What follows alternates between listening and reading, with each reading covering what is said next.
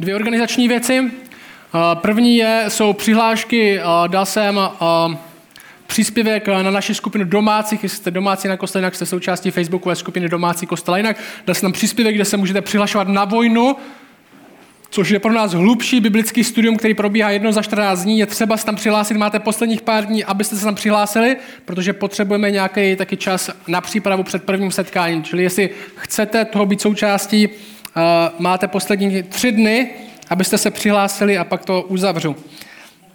Uh, druhá věc je, dneska tady na kostele jinak proběhne díku vzdání. Od kolika hodin? Od čtyř hodin. Jídlo tady bude ještě co? Budeme vděční, že tady je jídlo. A můžete a, přivést kamarády, známý, dobrý způsob, jak jim ukázat a, naše nový prostory, náš nový domov, čili o čtyř. A, přijďte tady na díku zdání. A to je všechno. Takže 1. Korinským 16. Jestli jste tady byli minulý týden, tak my jsme se minulý týden zaměřili v tom kázání na nejběžnější námitky, které lidi mají proti křesťanství. Takové námitky typu jako křesťanství je berlička, aby se nebál smrti a křesťani jsou jenom otroci pravidel a křesťanem se stát nemůžu, protože jestli se stanu křesťanem, tak to bude znamenat, že se musím něčeho vzdát. A tady tyhle námitky, a na ty jsme odpověděli, zaměřili jsme se na jak přemýšlí lidi zvenku možná. A dneska ten, tu naši pozornost přesuneme na to, jak bychom měli přemýšlet my tady uvnitř. Na co bychom se měli zaměřovat jako církev, jako lidi, kteří žijou v nějakém lokálním společenství, v nějakém městě, snaží se spolu tvořit něco snad zdravýho, na co bychom se, jaká možná by měla být naše mentalita jako křesťanů. A to bude poslední odbočka z té naše série z Lukášova evangelia, kde normálně jsme. A, a příští týden už se zase vrátíme do té knihy. Takže jaký bychom měli mít postoj, jestli chceme být zdravá církev? Jaký bychom měli být postoj, jestli chceme být zdravá církev? A, a co chci, aby jsme věděli, je, že zdravá církev není nutně ta nejuhlazenější, kde všechno vypadá tip-top, není to nutně církev, která má všechno vyřešený, nikdo nechybuje, nikdo nemá problémy v životě, nikdo nehřeší. Zdravá církev ani není ta, která má hodně lidí, zdravá církev není ani ta, co má tu nejhezčí budovu na světě, zdravá církev není ta, co má hodně peněz. A ve světě je hodně úletů a hodně různých verzí církví. Já jsem četl, někdo mi poslal e-mail, myslím, nebo někdo to někde uh, psal, četl o jedné církvi v České republice, uh, neznám to jméno, ale uh, ten člověk psal, že už té církve, myslím, odešel a byla to církev, kde vedoucí rozhodoval, ten jejich kazatel, rozhodoval všechno.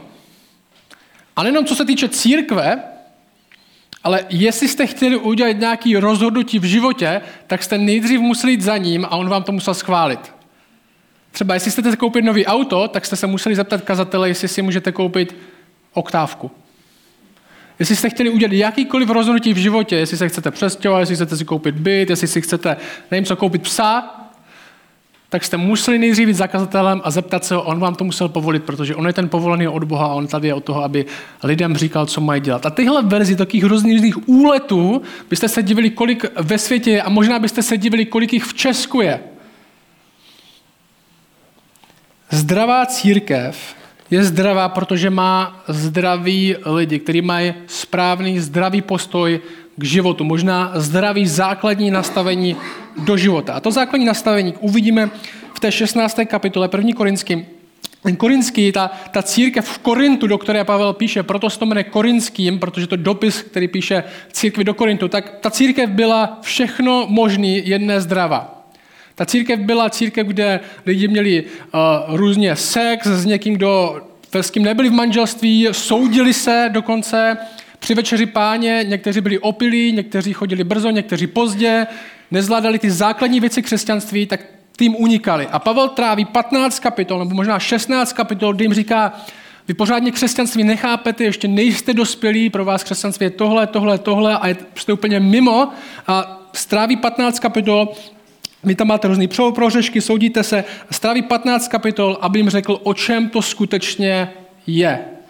A na konci, ta 16. kapitola, na konci jim řekne takovou poslední větu. Takovou poslední to možná takový poslední přání, jak by měli vypadat, na co by se měli, být, na co by se měli soustředit, aby byli zdraví. Aby zanechali těch možná blbostí, za kterými zápasí. Možná jako kdybyste, představte si, že byste se možná stěhovali třeba, řekněme, z nějakého důvodu byste se stěhovali do Brna nebo někam, nebo třeba do jiné, zpátky do Albánie, řekněme, že to Daniela zase napadne. A měli byste větu, jednu větu, kterou byste mohli napsat církvi. Co by to bylo? Já vím, že vám to úplně hnedka nenapadne něco chytrého, ale uh, zkuste přemýšlet, co bych já řekl, kdybych mohl v jedné větě, nebo ve dvou maximálně nějak vystihnout, možná podtrhnout to, o čem, jestli chci, aby to místo, který opouštím, možná Pavel tomu, on není v Korintu, on jim to píše z dálky, on tam nemůže mít úplně zásadní vliv. Říká, tohle chci, na tohle chci, aby se soustředili. Co by to bylo? A Pavel řekne následující, tohle je 13. a 14. verš, to jsou všechny verše, ve kterých dneska budeme, dva verše. A jim řekne tohle, verš 13. Bděte, stůjte pevně ve víře, buďte zmužilí, posilujte se, všechno, ať se mezi vámi děje v lásce. Bděte, stůjte pevně ve víře, buďte zmužilí, posilujte se všechno, ať se mezi vámi děje v lásce. A v tomhle dneska budeme. Pět věcí, které máme mít. Pět věcí, které možná máme dělat, pět možná nastavení, které máme mít, aby jsme byli zdravou církví. A prvně tahle, bděte. Jo? Pavel jim řekne, bděte, co to znamená?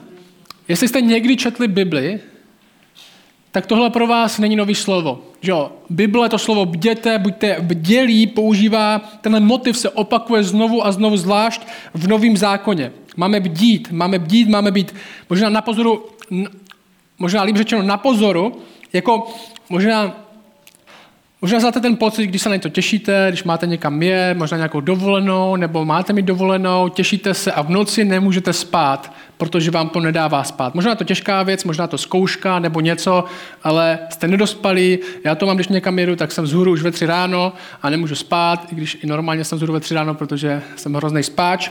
Uh, jako někdo to slovo bděte, buďte na pozoru tak, jako kdybyste někoho vyhlíželi.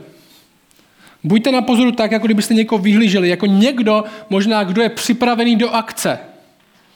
Jako někdo, kdo je připravený do akce. Mějte oči na pozoru. Opak bdění je usínání. Opak bdění je usínání, ospalost, nečinnost. Křesťani, Pavel jim říká, v prvé řadě vy jako lidi, to základní vaše nastavení, vy máte být aktivní lidé.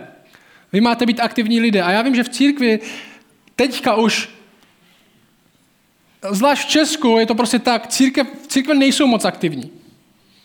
V církvi možná už tak je aktivní tak možná mládež, tam se ještě o něco snaží, tam se dělá nějaký kemp, tam se dělá nějaký, nějaký hurá věci, ale zbytek církve je o tom, aby jsme tady byli v neděli, trochu si promluvili a šli domů, žili si svůj život a všechno ostatní vypustili. Ty mladí, ty mají ještě energii, ty mají ještě radost, ať si, ať si tam, ať si tam hrajou ty své hry, ať si tam říkají lidem o Bohu, ale my už jsme na to staří, my už na to nemáme energii. Pavel tady v tomhle dopis neříká, jestli jste mladí, jestli máte po 25, tak bděte. Pavel říká, bděte, buďte bdělí, buďte na pozoru, buďte aktivní. Tohle je napsané všem lidem. A ta připravenost, ta mentalita, kterou chci, aby jsme měli společně jako kostel, jinak je tahle. Bůh může zasáhnout. Bůh může zasáhnout. A možná, aby jsme měli očekávání, že to taky udělá. Tohle máme mít. Je to opak toho, že rezignujeme na to, že Bůh může uzdravit. Že rezignujeme na to, že Bůh může zasáhnout, že Bůh může zachránit, že Bůh může proměnit, že Bůh může odpovědět na modlitby. Nechci, aby jsme skončili tak, že budeme chodit v neděli, aby jsme si něco poslechli. Tak zajímavý já nejsem. Nechci, aby tady bylo ta mentalita, však jsou tady jiní, aby něco dělali. Jsou tady jiní, aby udělali práci. My nechceme být takový ty křesťanští spáči. Jako kdybychom měli zavřený oči za tím, co Bůh kolem nás pracuje a my si pak stěžujeme, že Boha pracovat nevidíme. Jako, když jsem byl malý, tak jsem usínal vždycky u televize. Byl moje největší úspěch v životě, jak když jsem v deseti letech dostal od dědy starou televizi a mohl jsem jít v pokoji, což teďka už jako lidi normálně mají, ale předtím jako mít televizi, mít víc jak dvě televize v baráku, to si o vás lidi myslí, že jste milionáři. A já jsem měl televizi, vždycky jsem ji spal, a, nebo ne vždycky, ale často. A mamka vždycky přišla, možná to zdáte, a, a já už jsem prostě usínal, už tam byl nějaký fotbal nebo něco, už jsem byl i přetočený na druhou stranu, nedělal jsem za televizi a mamka přišla, že mi vypne. Já jsem říkal, ne, já to ještě poslouchám. Ale ve skutečnosti už jsem přemýšlel o něčem jiným, že jo, úplně nechával jsem si zdát o něčem jiným. A ta otázka je, je tohle naše křesťanství do nějaké míry? Já z vám přijdu, vidím, že nic neděláte. Vidím, že nejste aktivní v něčem. Vidím, že nejste na pozoru. Vidím, že nejste bdělí. A říkám, co, co, co děláte? A vy mi řeknete, ne, já, já se ještě dívám. Já jsem ještě křesťan. Ale přemýšlíte úplně o něčem jiným. Pozor máte úplně na jiných věcech. A je to pro vás tak dobrý možná, abyste lehčit usnuli. A to odpověď je, buď si dáš Red Bull a začneš se dívat, nebo to vypni. Buď ti něco musí nakopnout z toho polospánku, který, ve kterém možná jsme, a začít bdít, začít být na pozoru, nebo si přestat hrát na to, že jsme věřící. Prostě to vypnout. V prvním uh, tesalonický, v páté kapitole se píše tohle. Neboť vy všichni, to říká církev, jste synové světla, synové dne, děti světla, děti dne. Nepatříme noci ani tmě. Proto tedy nespěme jako ostatní, nebož buďme bdělí a střízliví. Vždyť ti, kdo spí v noci a ti, kdo se opíjejí, opíjejí se v noci, my však patříme dni, buďme střízliví, oblečeni v pancíř víry a lásky v přilbu naděje spasení. No tohle být bdělý zároveň znamená být probuzení k tomu, co se děje kolem nás a jaký to má vliv. Nejen to, že máme pozornost na správných věcech, jsme bdělí k tomu, že Bůh přichází a k té naší víře, jsme taky bdělí, jsme na pozoru k tomu, co je kolem nás. Kolem nás je plno lidí, kteří nám chcou říct, tvoje víra je nesmysl. Věříš pohádkám, Boha na obláčku, máš tu berličku pro život, vzdej se toho, tady mám nabídku něčeho daleko lepšího, jednoduššího pro tebe, proč bys radši nevzal to, co ti nabízím já? K tomu jsme bděli stejně tak. Jsme bdělí k tomu, co se kolem nás děje a jaký to má vliv. To byl přesně problém v Korintu. Místo, aby oni, ta kultura jejich, aby proměňovala svět kolem nich, to jejich město kolem nich, tak to jejich město, ta kultura kolem nich proměňovala církev. My, co chceme vytvářet na kostce, jsou lidi, kteří budou pomalu proměňovat své okolí.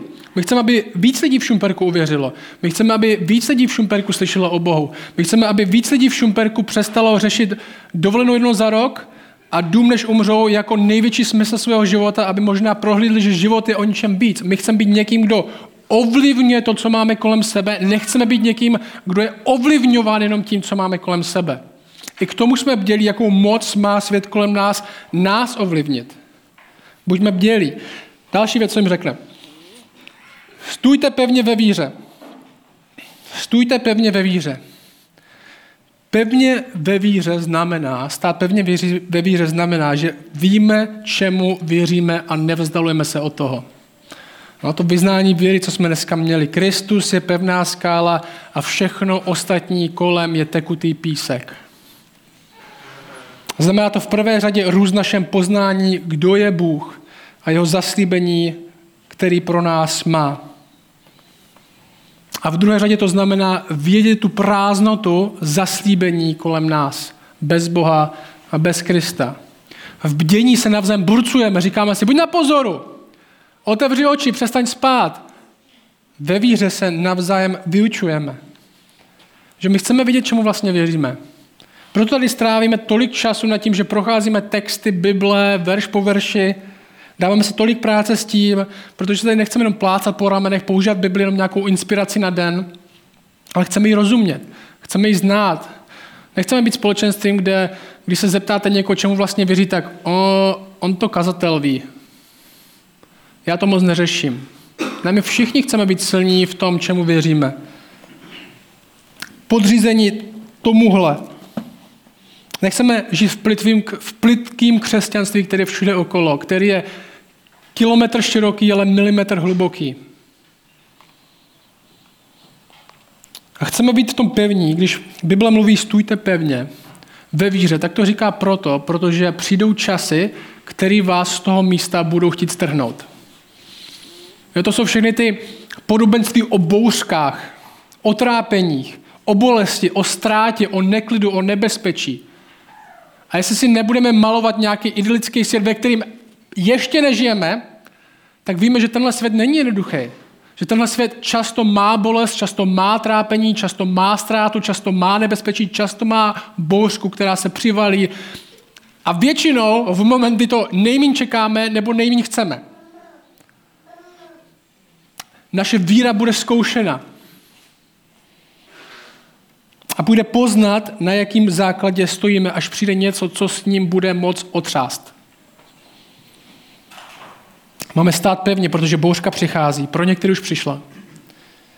A vyzkouší, čeho se vlastně držíme.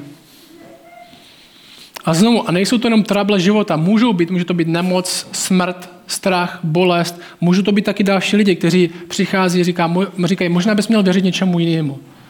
Nehrotíš to už moc s tím křesťanstvím. Možná bys ty tvoje náboženské keci, kdo to má poslouchat. Filipským v první kapitole, když Pavel píše církvi do Filip, tak jim říká, jenom veďte život hodný Kristova evangelia.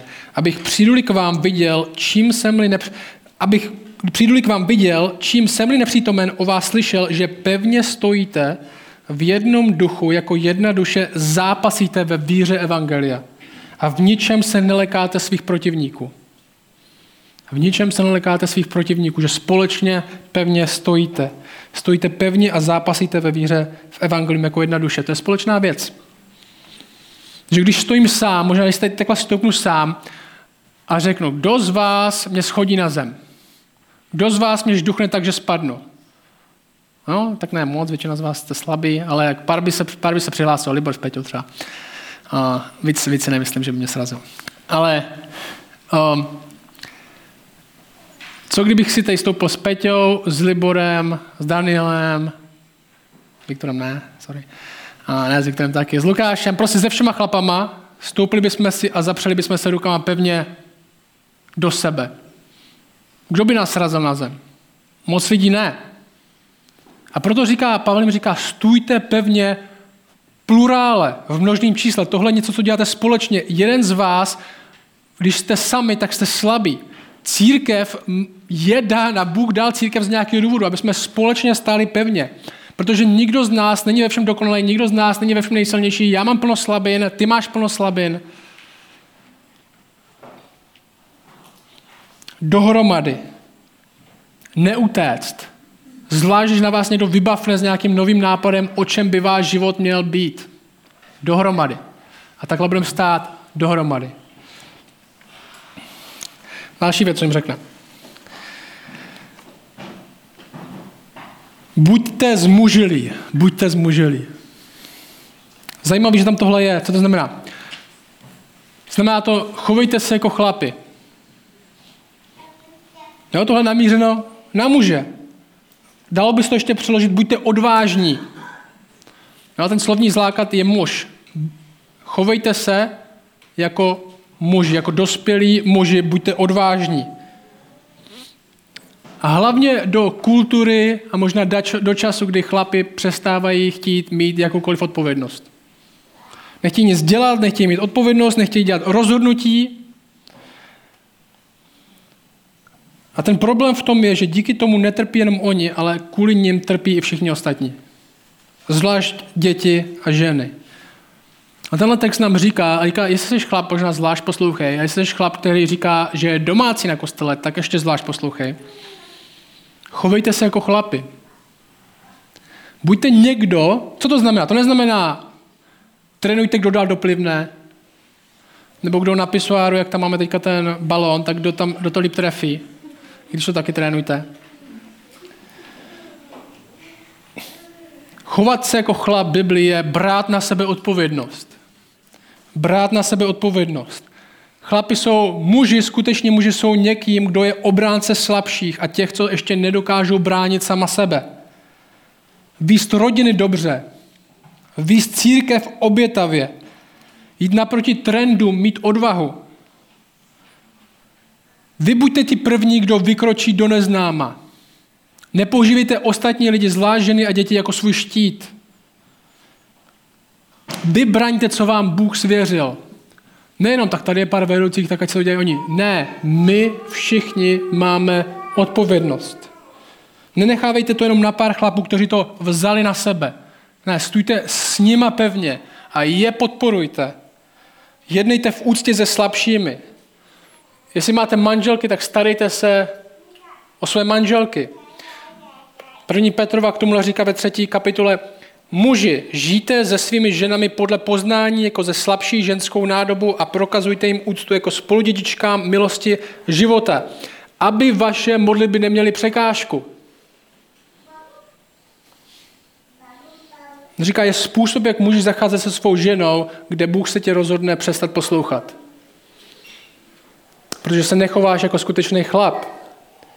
Taky to znamená, aby jsme šli příkladem. V první královské, když David umírá a Šalamón má převzít království, tak tam říká zajímavou věc. On mu říká, to je první královská dvě, a David říká Šalamónovi, já jdu cestou všeho pozemského, umírám. A říká, ty se posilni a vzmuž se. No, podobný slov, ty se posilni a vzmuž se. Co to znamená? Zachovávej řád hospodina svého Boha, choď po jeho cestách a zachovávej jeho ustanovení, příkazy, nařízení a svědectví. Mít odpovědnost jít příkladem v tom, jak jdeme za Bohem nenechávat se, nenech, neschovávat se za ostatní, ale sebe obětavě milovat. A zároveň tohle je myšlený i pro všechny, nejenom pro chlapy. V tom obecném smyslu buďte odvážní.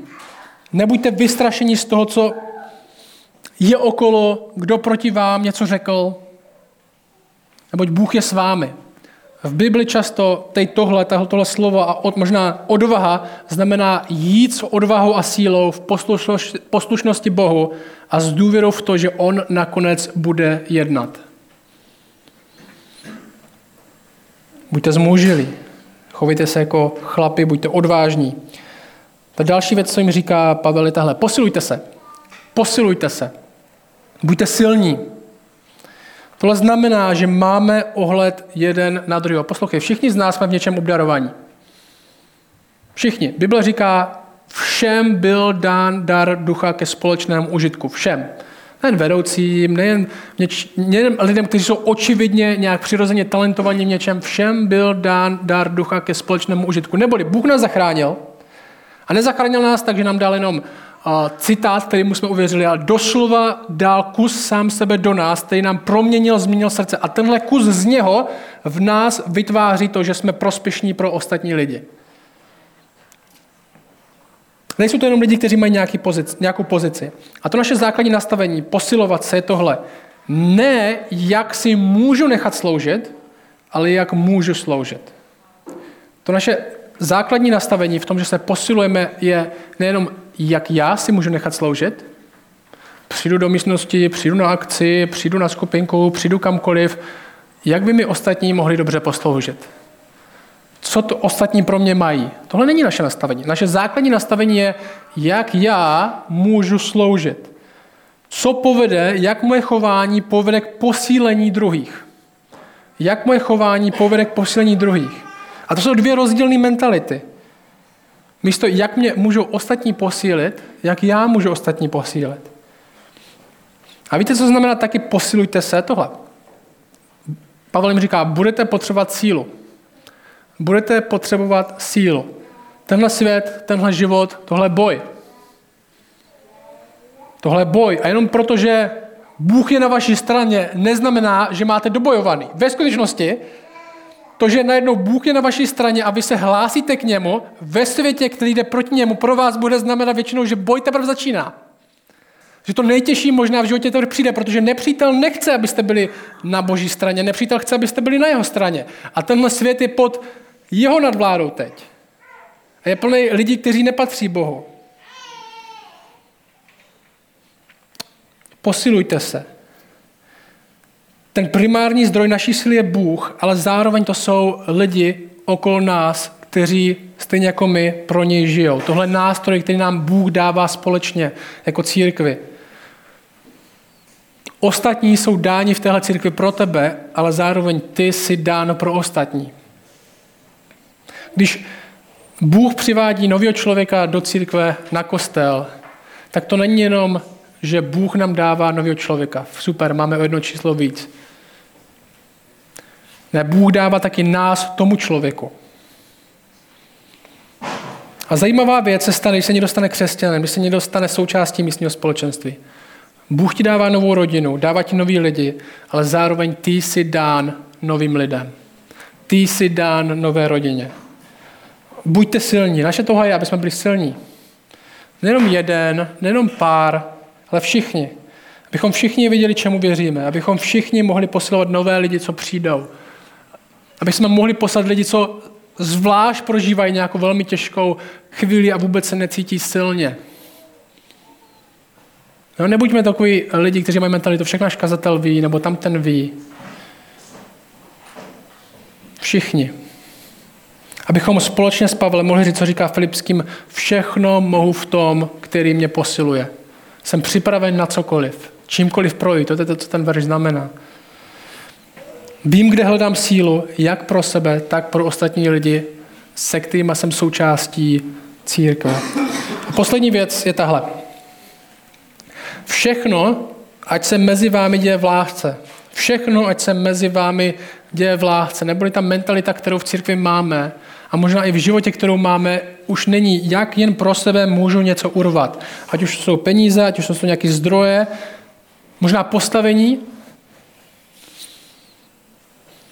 Všechno znamená, to není chyták, všechno.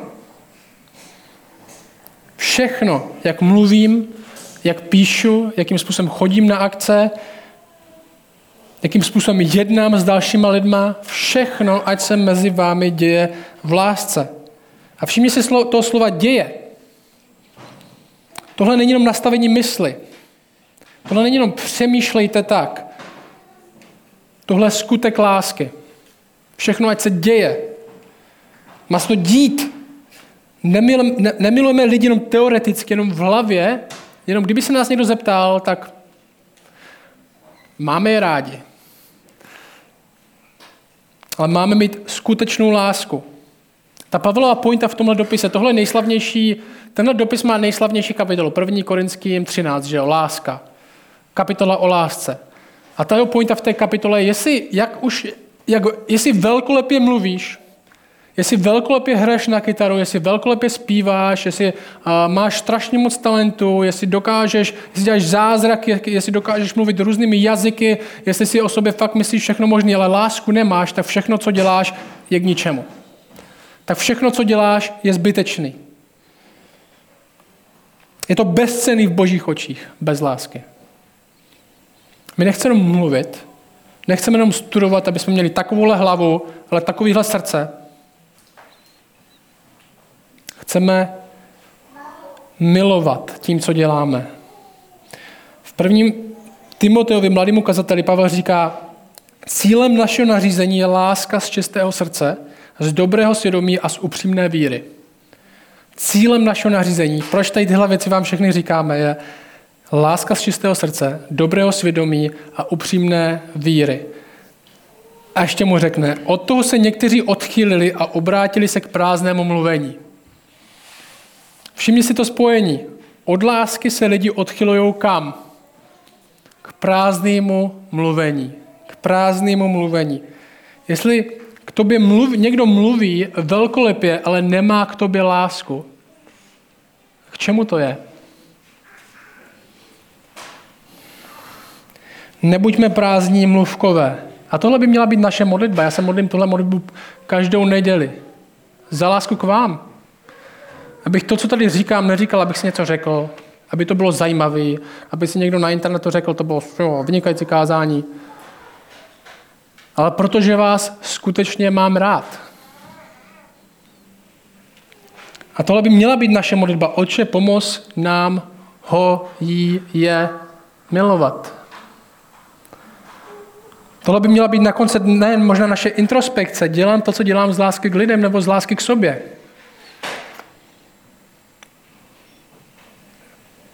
Ježíš říká učeníkům takovou jednoduchou větu. A v Janovi 15 jim říká, toto vám přikazuji. Co? Abyste se navzájem milovali. A nakonec, proč tady tohle všechno máme? Proč tady máme, co říká, bděte, stůjte pevně ve víře, buďte zmužilí, posilujte se, všechno, ať se mezi vámi děje v lásce. Proč to tady máme? Ten důvod, proč tyhle věci tady máme a proč bychom měli tohle nastavení mít, aby jsme byli zdravá církev, není jenom, že když tohle všechno budeme dělat, když všechno tohle dáme checklist a všechno si tohle očkrtneme, že to děláme, tak budeme křesťani, dostaneme jedničku s hvězdičkou, dostaneme diplom, dolů dáme váš obrázek, na zeď, kde dáme křesťan měsíce. Tohle všechno je o tom, jak být víc jako Ježíš. Tohle všechno je o tom, jak znát víc Ježíše. Tohle je všechno o tom, jak skutečně žít pro Ježíše. Proč? Protože Kristus sám bděl, když jsme, když jsme my spali. A pokračuje, Bible říká, bdít nad náma. Bible dokonce říká, ani vlas na vaší hlavě nespadne, aniž by on o tom nevěděl. Teď. Kristus stál pevně ve tváři smrti protože věděl, pro koho skutečně žije. Věděl, koho následuje, jaké vůli se podřídit a proto stál pevně i za cenu největší bolesti. Kristus jednal jako skutečný chlap. Žil životem bez hříchu, zastal se těch nás, kteří neměli zastání, zachránil ubohé, sebeobětově miloval. Kristus posiloval a sloužil. Sám o sobě říká, já jsem nepřišel, aby bylo slouženo mně, ale abych já sloužil všem. Kristus si vyměnil místo s otrokem tak, že se otrokem sám stál. Tohle dělá chlap. Kristus všechno položil pro lásku. Jeden díl seriálu, který mám rád, Office se jmenuje, a poprvé ho cituju za 10 let, takže mám nárok už na to. Je, takový, tam takový vánoční díl, kde slaví Vánoce a všichni zaměstnanci uh, mají přinést dárek. Možná to znáte, takový ten typ Vánoc, kde uh, všichni, zaměst, uh, všichni lidi přinesou nějaký dárek a možná si předtím vylosujete, koho máte. Třeba si vylosuju Peťu a, musí, a je třeba nějaký limit 400 korun a musím koupit Peťový dárek a on neví, že jsem mu to koupil, pak ten dárek otevře a, a hádá je třeba 8 lidí a hádá, odkud ten dárek dostal. No, v Americe tomu říkají Secret Santa, nevím, jestli máme proto my nějaký jméno, prostě taky překvapení. A tak tohle v tomhle seriál Office, který je o lidech, co pracují spolu v kanceláři, je vánoční díl a oni si dávají dárky a a dávají si dárky, vytáhli z klobuku osobu, které mají dát dárek, pak ji dají, mají limit 20 dolarů na to, aby někomu dali dárek, ale Michael, což je šéf té kanceláře, šéf toho biznesu, je takový, takový trochu blázen, tak ten se rozhodne, že, že dá něco extra. On koupí iPod, v té době prostě super technologie za 400 dolarů. Prostě překročí, aby ho někomu dal. A on to, tam je ta scéna, kde to komentuje a on říká, Vánoce, Vánoce jsou super, Vánoce jsou o tom, že můžete někomu ukázat, a můžete někomu dát dárek a ukázat mu hmatatelně a říct mu, hej kámo, mám tě fakt moc rád, takhle moc dolarama tě mám rád. Kolik to stálo? Tak moc dolarama tě mám rád. A kříž Krista nám ukazuje, hej kámo, tak moc tě mám rád. I za cenu takové bolesti. I za cenu tvé zrady. Tolik to stálo. Moc tě mám rád.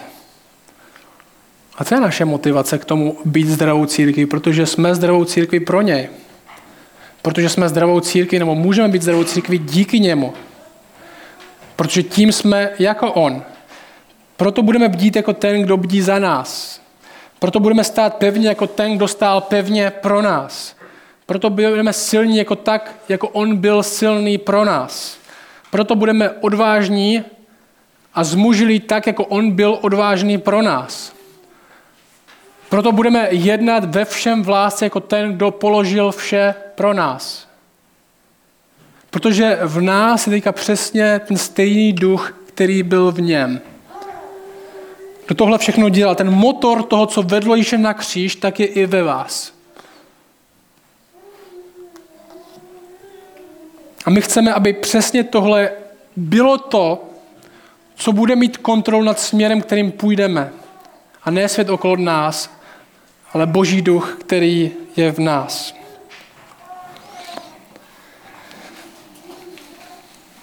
Já tě prosím, aby tenhle start téhle nové sezóny Kostelinak, aby byl nastartovaný s tímhle postojem. Aby jsme byli bdělí, aby jsme stáli pevně, aby jsme byli odvážní a zmužili, aby jsme byli silní, aby se všechno dělo mezi náma v lásce. Aby jsme věděli, že tohle nás vede blíž k tobě. Tohle je to, jak známe víc tebe. Aby se to skutečně dělo.